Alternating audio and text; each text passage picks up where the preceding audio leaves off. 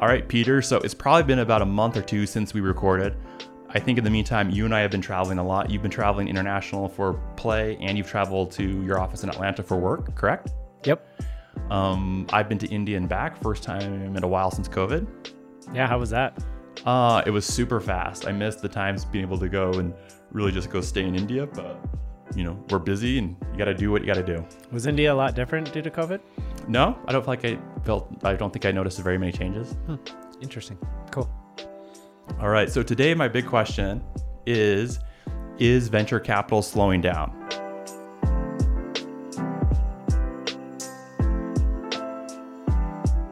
So that's the question. I know right now we've seen rising interest rates. There's a lot of speculation on the horizon. I think we could look at this question from an angel perspective, from a seed to, you know, V C series A, B, C, and D. But I think the first thing is comparing to Q one, um, there were four thousand eight hundred twenty-two V C deals that were closed, totaling a total of seventy point seven billion dollars, which was far below the ninety billion dollars uh, V C investment for Q four. And so based on those numbers, does that surprise you? Does is this indicative of something bigger that's to come? Uh, doesn't surprise me. No, um, I think that's there's definitely a slowdown. Uh, but, you know, there's a slowdown for a couple of reasons. One, Q four was like a record year, right? And a record quarter. Lots of deals, lots of funding, uh, more so than, you know, prior quarters and prior years. Uh, so, you know, inevitably, like it's, even a, a slight slowdown is going to be pretty significant. And then, you know, the other thing is, yeah, interest rates started rising. There became a lot less uh, certainty around what's what's going to happen around inflation and other things. And so I think you've seen a lot of people pull back. Uh, and that first really hit in the public markets. And that has basically spooked everybody else, especially anybody that's in the short term seeing their investments start to go public. And, you know, part of part of what's really hurt is you've had a bunch of companies that got funded at very high valuations when they were private. They've gone since gone public and haven't, frankly, performed very well in the public markets. And so now there's a lot of investors kind of looking at that and saying, hey, I'm not certain anymore uh, where valuations should be in the private market because I'm not seeing the kinds of returns that I would have anticipated once these companies go public. And that's only gotten worse as as tech stocks Um, have kind of led the charge of, of this uh, decline in the stock market. So in summary, you think this is happening because the exits aren't what people are anticipating? I mean, ultimately, right? Like that's that's what's going to slow down any mm-hmm. any type of invest, investment cycle is if you're not getting the returns that you anticipated, right? You're going to shift that capital to other investments that can generate, you know, higher yield. Okay, because some of the other V C funds that I've talked to recently, granted, it's probably been a month or two, and a lot could change in a month or two, because right now it is March. May ninth? May ninth, sorry. So today it is May ninth, and so a lot could have changed. But I know some of the earlier funders are saying they're not seeing any changes in, in deal flow and funding. Would you agree with that or disagree with that? I think I disagree. So, I mean, it depends on stage. So the later stage stuff, I think, is struggling a little bit to get done. I think earlier stage, you know, is more likely to get done. But even there, like I'm seeing a slowdown across the board. I just met with a company today, really great Series A stage company, really good growth, really good metrics. And they were like, hey, you know, given this current funding environment, you know, we've cut back uh, our fundraising goals by twenty percent. Um, We've also like reset our valuation expectations, and we anticipate that this could get longer, take longer to get done. And we're also not as certain when people raise their hand and say, hey, yeah, I want to invest, if we can really count on that or not, right? And I don't think that they're unique in that. I'm kind of seeing that across the board, that uh, that rounds are just taking longer and longer to get done. So the amount that they're raising is twenty percent less. Is the is their valuation also taking a twenty percent hit? Probably at least twenty percent, maybe more. Okay. Yeah. But, you know, twenty percent, you know, compared to when, right? Compared to Q four of last year, yeah. Compared to a year ago, eh, maybe not as big of a as a hit as you might expect. Compared to two years ago, uh, it's, you know, it's actually probably a slight gain. So, you know, it's all it's all relative. Do you think Q two numbers will be uh, alarming for those following these trends? Well, I don't think that they'll be all that surprising. I wouldn't be surprised if Q two looks worse than Q one, frankly, because you still had a lot of af- like overhang from Q four bleeding into Q one, right? So like we, for example, we we funded a deal and one of their biggest competitors uh, raised at a very high valuation and it kind of shocked us. And then what we realized kind of back channeling is that what happened is that those terms had been set in Q four and really everybody had like signed up and made commitments and everything else. Uh, and they, so essentially they had closed it in Q four, but they didn't do the announcement until January. And, and frankly, like the money may not have come in until Q one, but you know, realistically, like the deal was done in Q four. So like deals like that are going to show up into Q one numbers, right? Uh, and so that's that overhang. Uh, and, and then you also had like this misalignment of valuation expectations where like maybe a company set the valuation in Q four, but they were still fundraising into Q one. And, you know, maybe they closed some of the capital, but maybe not as much of it as they had anticipated, right? Or it just took a lot longer to get it closed. So like all of those things um, lead me to believe that like the Q one numbers are probably going to be better than the Q two numbers.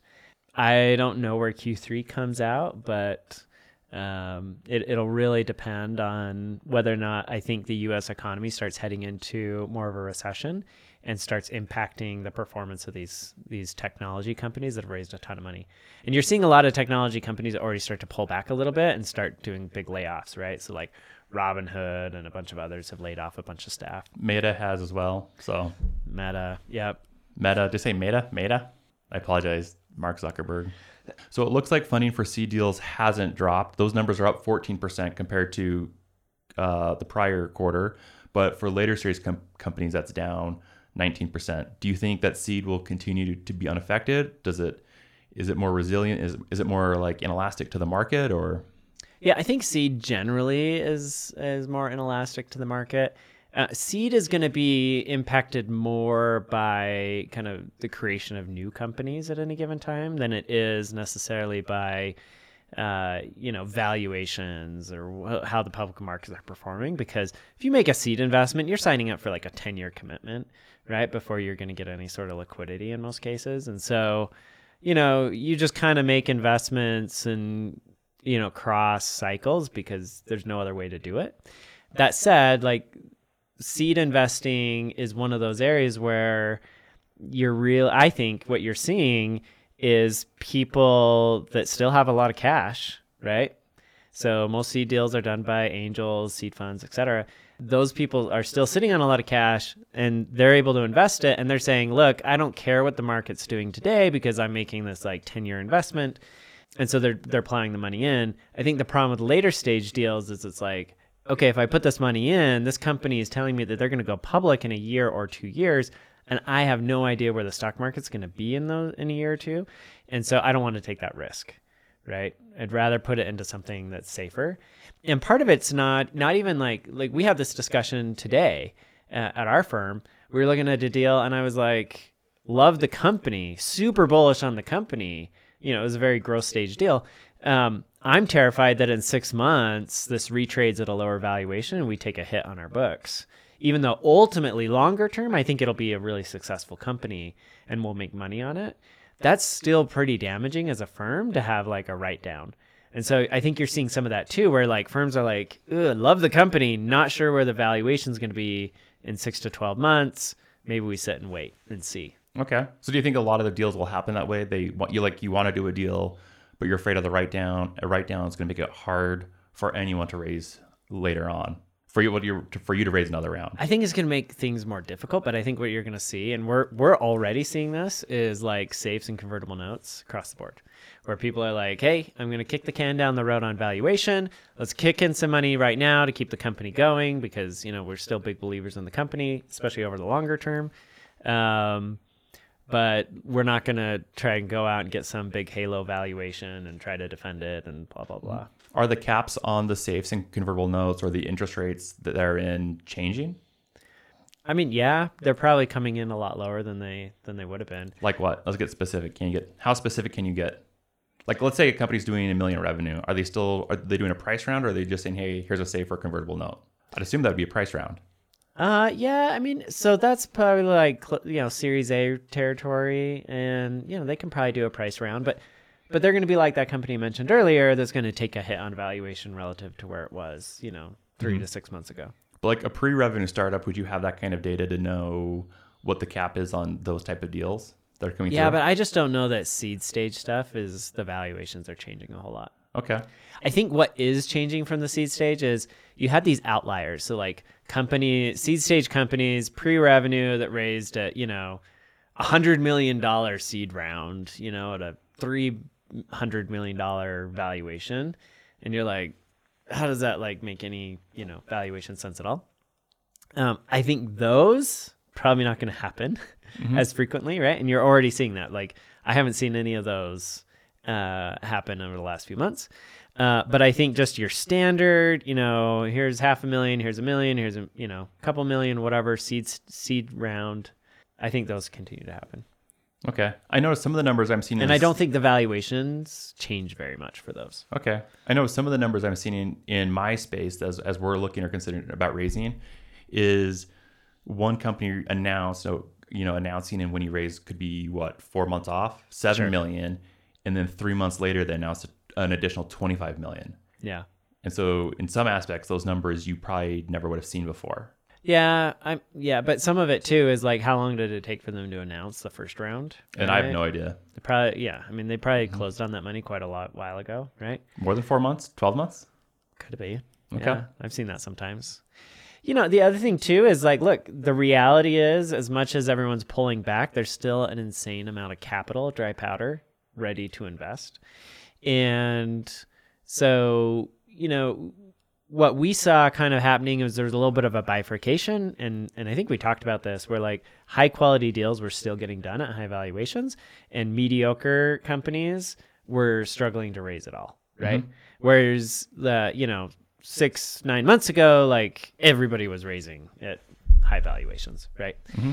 So I think there's a little bit of that occurring as well, where you have companies that are doing something really interesting. They're growing really fast. You've got investors that are sitting on a lot of money and they're saying, hey, this is a winner. I want to preempt the next round or and, and get in and invest sooner so I can lock up that, that, that spot in the company.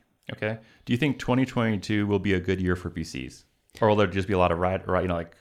I think I think twenty twenty-two is going to be a tough year for V Cs. I think you're going to see kind of write downs um, across the board. I think you're going to see a lot of V Cs ponying up more money to maintain their positions and keep their companies alive uh, through convertible notes and bridge rounds.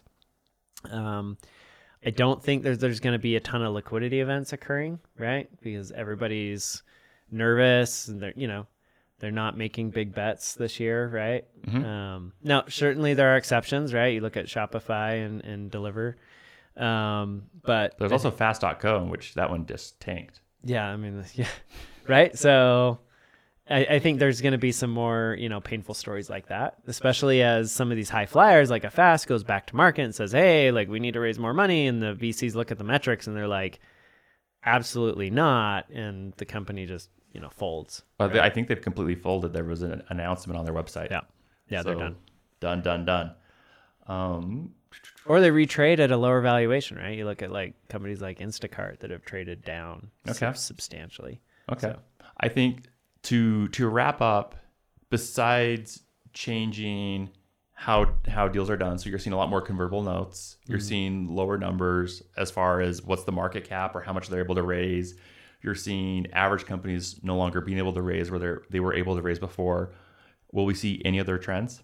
Look, I think um, yeah, I'm hopeful that some of these companies that are still great companies that are struggling a little bit right now to raise um, will, like over the next few months, by the end of the year, by you know Q three, Q four, uh, invest. Like I'm hopeful that investors have more confidence in the overall market and where things are going, and start making investments in those types of companies uh, because I still think there's a lot of great investments to be had uh, in that space that, that maybe those companies aren't getting the love that they deserve.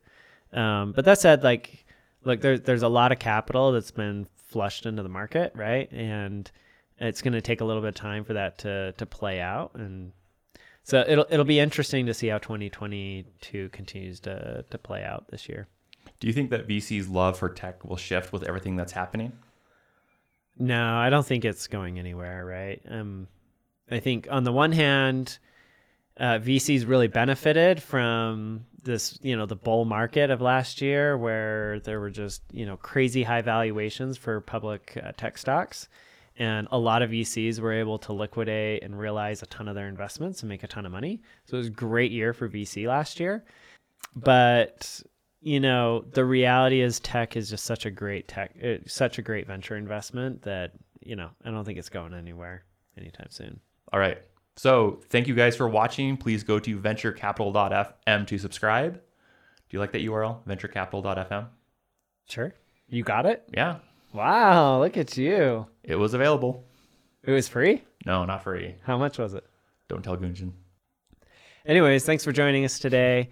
If you're out fundraising, you know, I, I would, I would, if I were you, I would plan a little extra time in your fundraising path. Uh, it's probably going to take you a little bit longer to close a deal. Um, and, you know, being able to build kind of momentum and coalitions among your investors is going to be super important. So just keep that in mind for, for this year. If you are venture-backed already, um, you know, you should be having detailed conversations with your, your board about how do you think about fundraising this year. And uh, and hopefully they're, they're around the table to step up and give you the capital you need throughout the rest of the year. Uh, thanks for joining us. Hopefully this was interesting. Um, Make sure you like and subscribe. Comment below if you've got any questions, and we'll include it in any future episodes. Thanks. All right. Thanks, guys. See you soon.